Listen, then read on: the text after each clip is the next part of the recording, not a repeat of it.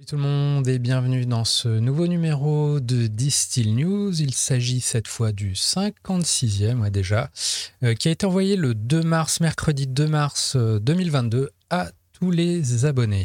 Actualité oblige, on va évidemment y parler de, bah, écoutez, de l'actualité en Ukraine et des conséquences côté spiritueux euh, que ça peut avoir, et également de manière plus légère. on va également parler du Niger English Whisky, d'un Irish Whisky en fût de Mizunara, euh, des tequilas qui se ressemblent peut-être un peu trop, un salon pour les brasseurs et distillateurs, très intéressant, un guide Michelin entre guillemets euh, des bars, du sochou, du chochou, pardon, un nez électronique, une bonne dose de joli packaging et une nouvelle offre.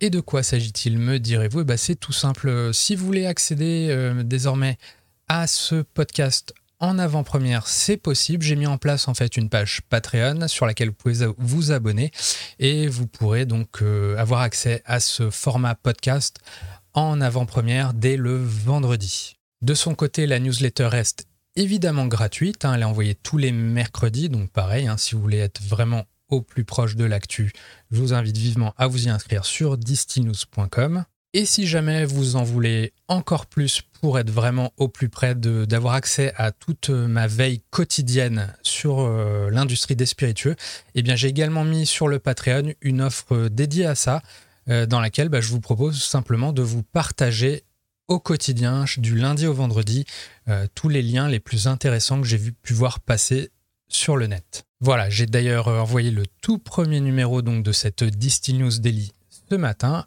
à 9h et on peut y retrouver donc pas mal de liens donc sur l'actualité euh, de la veille notamment euh, et le tout classé par thématique un peu comme vous avez l'habitude de le voir dans ce podcast ou, euh, ou la newsletter mais voilà mais là on est vraiment au plus près donc si vous voulez un petit brief chaque matin de ce qui s'est passé dans notre industrie, eh bien écoutez, évidemment, je vous invite vivement à checker donc le Patreon. Je vous mettrai le lien en description et puis vous pouvez vous abonner et soutenir euh, tout ce projet Distill News. Mais sans plus tarder, bah, écoutez, je vous propose qu'on attaque tout de suite euh, les actus de la dernière newsletter et en commençant évidemment par les actus en Ukraine. On démarre ainsi avec la Pravda Brewery à Lviv, dans donc une ville de l'ouest de l'Ukraine, qui a mis en pause sa production de bière, et eh bien tout simplement pour passer à celle de cocktail Molotov. Donc la news a évidemment été reprise dans pas mal d'endroits et euh, si bien que bah écoutez le fondateur de la brasserie en question a précisé bah écoutez on reprendra euh, on fera de la bière plus tard et West France a également carrément euh, publié une petite vidéo sur le sujet qui explique un peu plus la démarche dans le détail. Même son de cloche ou d'état d'esprit du côté du Barometer International Show, donc un salon dédié au bar et qui a lieu à Kiev chaque année euh, avec son cocktail du jour qui est assez explicite et publié sur Instagram. Côté production, on apprend que la distillerie Nemirov, donc qui est située à Nemiriv en Ukraine, a dû elle évidemment fermer temporairement ses portes et dans le même temps, la marque a annoncé qu'elle euh, bah, révoquait les licences de production donc de sa vodka en Russie et ça n'est pas, pas une petite chose, l'air de rien, puisque Nemirov, hein, bien que la marque soit assez, relativement inconnue en France, bah, c'est tout de même, elle a quand même écoulé pas moins de 5,63 millions de caisses euh, de 9 litres dans le monde en 2021. Donc c'est pas, pas une petite marque, hein, clairement. Ensuite, à l'étranger, bah, pas mal de boycotts euh, notables cette semaine, hein, puisque en réaction à cette situation, à cette agression russe, euh, on a pas mal de vodka russes qui, euh, bah, qui se voient boycottés. Et on a par exemple des cavistes canadiens qui retirent toutes les vodkas russes de leur boutique. Dans l'Ontario, par exemple, la demande vient directement de son Liquor Control Board, donc la régie qui s'occupe du commerce des boissons alcoolisées dans la province. Et euh, l'Ontario, bah, c'est tout simplement la plus euh, peuplée du pays et ça concerne pas moins de 679 magasins. Même chose dans la province de Terre-Neuve et Labrador. Aux États-Unis, euh, même phénomène dans l'Utah, dans l'Ohio, dans le New Hampshire, dans l'Oregon également, ainsi qu'en Pennsylvanie et euh, ou encore même en Virginie. Bref, le mouvement est vraiment massif euh, en Amérique du Nord. Il y a énormément de news euh, sur le sujet. C'est la même chose en Europe, au niveau de la Finlande avec Alco, donc qui est l'entreprise publique qui gère les ventes d'alcool dans le pays, qui a fait de même. On a également au Danemark et en Pologne ainsi qu'en Allemagne le groupe Saling qui retire également les produits russes de ses enseignes et c'est l'air de plus d'un millier d'enseignes, hein, les enseignes Netto, Fotex et Bilka. Idem en Nouvelle-Zélande avec la chaîne de magasins West Auckland Trust, donc 26 établissements qui a annoncé retirer des milliers de bouteilles de vodka russe de ses étagères à compter du 1er mars. Idem en Suède où la chaîne de magasins de vins et de spiritueux appartenant à l'État qui s'appelle System Bolaget qui annonce les mêmes mesures. Et même chose enfin dans certains bars et restaurants, bah, qui, là où on a carrément des vidéos où on les voit purement et simplement balancer leur stock en signe de protestation, même si on notera que certaines marques sont visées à tort. Ou dans un tout autre style, on a dans le Maryland un bar qui a rebaptisé le fameux cocktail le Moscow Mule en Kiev Mule. Du côté des prises de position des groupes, on a le groupe Stoli évidemment, donc, qui détient dans son portfolio la vodka Stolichnaya, qui a réagi et fait valoir euh, par euh, bah, sa position via son CEO Damian McKinney en dénonçant explicitement l'agression russe sur son site et en clamant euh, bah, écoutez, sa solidarité évidemment avec les Ukrainiens. Et il faut dire que la marque n'a bah, été pas mal prise à partie quand il s'agissait d'exprimer justement son mécontentement contre les vodkas russes, entre guillemets, et ce alors même que Stoli est produite en Lettonie en réalité. Ensuite, on a le groupe Anora, qui détient donc la Quavit lignée ou encore le cognac Larsen, qui a pour sa part suspendu toutes ses ventes en Russie et fait un don de 50 000 euros à la Croix-Rouge d'Ukraine. Et Amber Beverage Group, qui est basé au Luxembourg et dont le portfolio contient également une vodka russe, donc Gradus, qui a lui aussi affirmé son soutien à la population ukrainienne et notamment via des dons et des actions en faveur de l'emploi des réfugiés. D'un point de vue économique, évidemment, les sanctions actuelles sur la Russie affecteront le marché des spiritueux au niveau global. Et outre les difficultés à réaliser, des transactions, la hausse des coûts des matières premières, des packaging, de l'énergie ne devrait malheureusement pas ralentir, de même que la baisse du pouvoir d'achat, la hausse du prix des transports, bref, euh, une grosse réaction en chaîne à venir et euh, qui n'épargnera évidemment pas les spiritueux.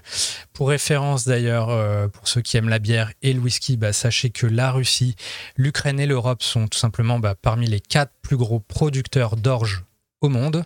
Et de manière plus immédiate et proche de nous, sinon on a les responsables de Château du Breuil et Spirit France qui ont confié à TF1, je mets évidemment le lien c'est tout ça est dans la newsletter, hein, comme tout, euh, qui ont euh, donc confié à TF1 des blocages sur leur stock déjà à la frontière russe justement, ou la perte de gros clients sur ce territoire. Et bien évidemment, le même sentiment d'impuissance du côté de Cognac, comme en atteste Laurent Vallet, propriétaire du château Montifaux, dans un article sur Terre de Vin. À toutes fins utiles sinon, et notamment pour ceux qui voudraient voter ou souhaiteraient voter avec leur portefeuille mais sans commettre euh, les mêmes erreurs de jugement que certains dans les vidéos qu'on a vues juste avant, euh, bah, j'ai listé sur euh, distillzine.fr une liste de 150 marques de vodka avec leur pays d'origine et notamment des vodkas de l'Est. Donc, euh, si vous voulez, si vous intéressez à d'où elles viennent, euh, que ce soit pays de l'Est ou d'ailleurs dans le monde global, euh,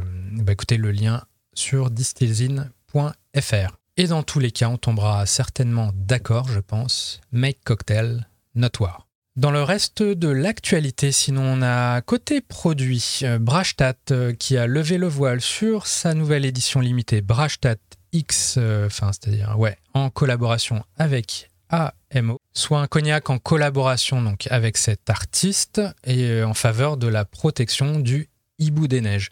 Donc il s'agit d'un assemblage d'eau de vie euh, bah, âgé de 25 à 90 ans, l'air de rien, et qui est disponible à 300, 3600 exemplaires. Pardon.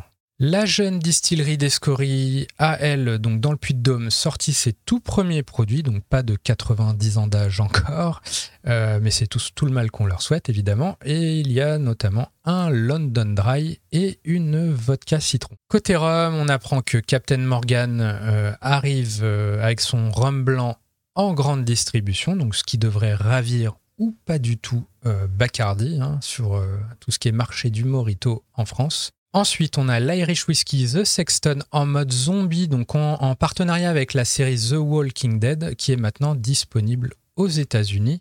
Et tout aussi irlandais, mais dans un autre style, on a Glendalough Distillery, donc qui est chez Pardella Spirits en France, qui a annoncé le lancement d'un single malt de 7 ans d'âge fini dans un fût de Mizunara de l'île japonaise d'Hokkaido. Donc euh, assez rare comme fût euh, pour ceux qui s'intéressent à ça. On passe du coq à l'âne ensuite avec, euh, pour les amateurs de soda, pas du tout craft, euh, bah écoutez, c'est fait, le Hard Mountain Dew, donc le, Hard Seltzer, je sais pas, le Hard Soda de PepsiCo et Boston Beer Company, donc à 5% d'alcool. C'est désormais une réalité, c'est disponible dans trois États américains dès maintenant. En Floride, au Tennessee et en Iowa, euh, des fois que vous ayez le plaisir d'y passer. Côté sans alcool, on apprend sinon que lire lance ses cocktails prêts à boire en France avec au menu euh, bah, entre autres un Dark and Spicy, un GNT, un Spritz et un American Malt Cola, le tout en canette de 25 centilitres. Et on apprend également par ailleurs que la marque bah, se porte très bien puisqu'elle a visiblement fait une croissance, connu une croissance de ses ventes de plus 300% au cours du mois de janvier 2022. Et rien à voir enfin, ou presque, on a Empirical qui apparemment se lance euh, dans la food aussi, puisqu'il lance une gamme de sauces et produits culinaires inspirés des techniques utilisées pour son brassage et sa distillation. Côté business maintenant, Campari Group, donc Aperol, Campari, Wild Turkey, Chinar, Appleton, Grand Marnier, bref, un beau portfolio, a partagé ses résultats 2021. Euh, en bref, tout va bien avec une croissance de ses ventes de plus, plus 20,5% au global par rapport à l'année 2019 pour un chiffre d'affaires total de 2,17 milliards d'euros. En France, c'est en particulier Aperol qui tire le groupe vers le haut, à l'instar des Roms Trois-Rivières ou encore de son Prosecco Ricadona. Et pour plus de détails, bah, par marque notamment, hein, comme je viens de le faire, mais en plus poussé encore, le groupe a partagé la présentation complète donc, de ses résultats euh, sur son site internet. Et euh, bah, évidemment, vous trouvez le lien euh, vers ce document dans la newsletter, donc sur distillnews.com. Le groupe Distel ensuite, donc, qui a dans son portfolio Amarula ou encore Buna Ebain, désolé pour la prononciation, annonce pour sa part une hausse de ses ventes de plus 15,8% sur le second semestre 2021, poussé principalement par, bah, par le marché sud-africain, qui est son marché euh, local en gros. Du côté des IG, on apprend que 16 producteurs de whisky anglais se sont réunis sous le nom The English euh, Whisky Guild. Ils ont ainsi lancé le 14 février dernier les démarches afin de créer justement une indication géographique du whisky anglais, à l'instar de, bah, par exemple, du whisky écossais, du scotch. Euh, parmi les critères de définition proposés, on a le fait d'utiliser des matières premières en provenance de Grande-Bretagne, le fait d'être vieilli en fût en bois, ou encore être distillé deux fois, et ce dans un alambic en cuivre. Donc pour l'heure, on va dire que tout ça n'est pas forcément euh, très innovant ou différenciant, mais euh, bah, écoutez, on va suivre tout ça attentivement, bien entendu. Du côté des tribunaux ensuite et dans un tout autre registre, on a Kendall Jenner et sa Tequila 818 bah, qui font face à une poursuite de la marque Tequila 512. Euh, cette dernière l'accuse tout simplement de l'avoir copié et à certains égards, on aura du mal à, euh, ne pas voir quelques similitudes. Tequila 512 a publié pas mal de photos sur son Instagram où on voit euh, notamment les bouteilles côte à côte et c'est vrai que c'est assez euh, ressemblant, mais il y a un petit twist tout de même. Puisqu'en fait, c'est la même distillerie qui produit les deux tequila, donc euh, les petits filous, quoi. Et sachant que Tequila 512 est bien moins cher que sa concurrente, sa copie entre guillemets de télé-réalité, eh bien, je me dis qu'elle doit malgré tout euh, bien apprécier le coup de pub ainsi généré. Bref, si c'est le cas, bah écoutez, bien joué. On change de continent maintenant et à l'approche de Spirits of Japan, donc le salon euh, dédié aux alcools japonais qui aura lieu à Paris le 13 et 14 mars euh, qui viennent, on a Liquid Liquid qui rapporte qu'en 2021, le Japon a exporté 2,7 millions de litres de shochu dans le monde contre, à titre de comparaison, donc 57,7 millions de litres de bière, 32 millions de litres de saké et 12 millions de litres de whisky. Aussi, si le sujet vous intéresse, bah, il y a justement une masterclass en ligne, donc ça s'intitule À la découverte des shoshus de Kagoshima, qui est justement euh, bah, diffusée sur YouTube ce jeudi 3 mars, donc euh, bah, selon quand vous regardez euh, cette vidéo, ce podcast, c'est en replay sur YouTube. Le lien également dans la description. Euh, et voilà, donc consacré à ces eaux de vie et le tout depuis donc commenté depuis le point rouge avec Alexandre Vintier aux commandes. Donc si vous vous intéressez à tous ces alcools japonais, évidemment, allez y jeter un œil. Du côté des tendances maintenant, euh, il y en a une qui m'a un peu euh, tapé dans l'œil ces derniers jours à la lecture d'un article sur Drinks Industry Ireland. Euh, bah, écoutez, on connaît cette tendance un peu à la premiumisation, hein, on en parlait beaucoup ces derniers mois. on connaît également celle pour les RTD. Et voilà que je vois que, bah, écoutez, à quoi faut-il s'attendre à l'avenir? Et eh bah, écoutez, à la premiumisation des RTD, bien entendu. Sans transition, côté packaging, on a Mellifera et euh, Whisky de Fontagar qui ont eu les honneurs des récents PLD Innovation Awards 2022 aux côtés de Rémi Martin et Hill of Razay, entre autres. Donc bravo à eux évidemment. Et euh, pour aller plus loin, euh, si tout ça vous intéresse, tout ce côté packaging, design, inspiration, et eh ben sachez que justement on y a consacré un épisode avec euh, Ludovic euh, Ludo euh, sur, bah, sur le Show, donc une nouvelle dose d'inspiration en matière de packaging design sur les vins, bières, apéritifs, cocktails prêts à boire et spiritueux. Et bah, vous pourrez le constater si vous checkez la vidéo, pareil, hein, le lien en description. bah écoutez, si on se met dans la peau d'un jury, c'est pas évident de choisir son préféré.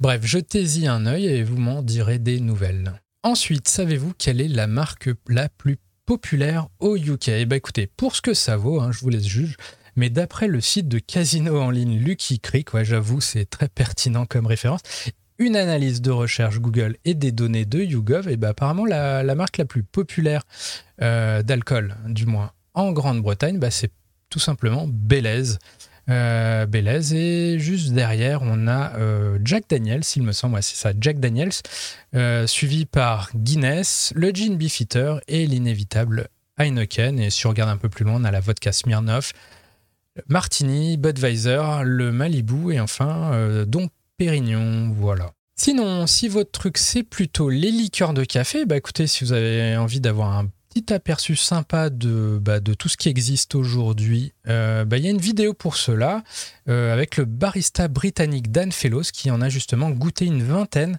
et qui partage son ressenti sur, euh, bah, YouTube. Pareil, hein, je vous mets le lien dans la newsletter. Et petit spoiler, il y en a une que j'ai créée dans le lot et elle, se démerde plutôt pas mal dans son classement, donc petite fierté. Voilà. Du côté de l'agenda maintenant, on a les organisateurs de Planète Bière et France Quintessence qui ont annoncé le, un tout nouvel événement qui aura lieu le 3 juin prochain à Paris et qui s'appelle Bradis euh, pour euh, brasser, brasser distiller solution. Donc l'ambition de ce nouveau salon, bah, c'est tout simplement de réunir tous les métiers nécessaires à la création, production et à la commercialisation de bières et de spiritueux, du financement à la distribution en passant par la formation, le matériel, les matières premières et les services. Bref, un joli programme. Et euh, bah, écoutez, vous m'y verrez certainement. Donc, euh, bah, écoutez, euh, on se dit au 3 juin sans doute. Côté tech, ensuite, d'après une étude publiée dans l'IEEE e Sensors Journal, ouais, j'ai des lectures parfois un peu curieuses, et eh ben, on a un nouveau-né électronique qui est baptisé Nose E qui serait capable d'identifier des marques de whisky spécifiques avec un taux de réussite de 95%. Euh, pourquoi faire, me direz-vous? Moi-même, je me suis posé la question. Et bah, écoutez, la réponse, visiblement, ça serait pour euh, être capable de reconnaître des contrefaçons, par exemple, bref, euh, le futur, tout ça, quoi. Pour ce qui est Awards maintenant, hein, si vous n'en avez pas assez des classements, des bars, eh bien écoutez, réjouissez-vous puisque les fondatrices de la London Cocktail Week ont annoncé à l'occasion du World Bartender Day qui avait lieu donc jeudi 24 février dernier, le lancement du Pinnacle Guide, Pinnacle Guide en anglais, euh, sorte de déclinaison justement du guide Michelin mais à la sauce bar. Alors, pas d'étoile ici, mais les premiers pins euh, seront attribués en 2023 et d'abord sur huit marchés clés, dont les USA, la Grande-Bretagne, la France, l'Espagne, l'Italie, le Mexique, Singapour et l'Australie, avant un lancement plus global dans 50 pays prévus pour 2025. Donc à suivre euh, dans les prochains mois. Et je crois qu'il y a du coup là, il y a toute une phase de consultation euh, pour l'instant jusqu'à cet été euh, à suivre. Et bah, écoutez, je suis curieux de voir ce que ça va donner face à tout ce qui est World 50 Best et compagnie. Enfin, côté compétition, bah, le Gravity à Paris a remporté la première saison du Villevert On Stage. Donc l'équipe du bar parisien se qualifie par la même occasion pour, bah, pour la finale de la compétition. félicitations et voilà, c'est tout pour euh, cette semaine. Euh, n'hésitez pas, si ce numéro vous a plu, évidemment, à le liker, à le repartager, euh, à le commenter, évidemment, à me donner votre opinion. Dans la version écrite de la newsletter, vous avez également la possibilité de la noter, tout simplement. Voilà, et pour rappel, bah, si ce genre de contenu vous intéresse, si vous voulez avoir une veille encore plus quotidienne à votre disposition, eh bien, je vous rappelle que j'ai donc lancé une page Patreon avec un abonnement spécifique pour ça, hein, évidemment. Donc je vous rappelle, la newsletter reste gratuite, donc la newsletter hebdomadaire, mais si vous en voulez davantage au quotidien du lundi au vendredi, il y a un abonnement spécifique pour ça, euh, où je vous partage vraiment toute, toute ma veille euh, quotidienne, tous les liens que j'ai pu voir passer euh, et qui m'ont intéressé. Il y a pas mal de choses inédites que je ne partage pas forcément dans cette newsletter hebdomadaire. Et euh, dans tous les cas également, il y a aussi une, offre si vous, voulez tout simplement pouvoir accéder à ces podcasts avant tout le monde. Bref, un grand merci encore si vous m'avez suivi jusqu'au bout. Euh, bah, écoutez, je vous dis à mercredi prochain pour le tout nouveau numéro de la newsletter. Donc le, ça sera cette fois le 57e. Et d'ici là, bah, écoutez, portez-vous bien, euh, peace, et euh, bah, écoutez, ciao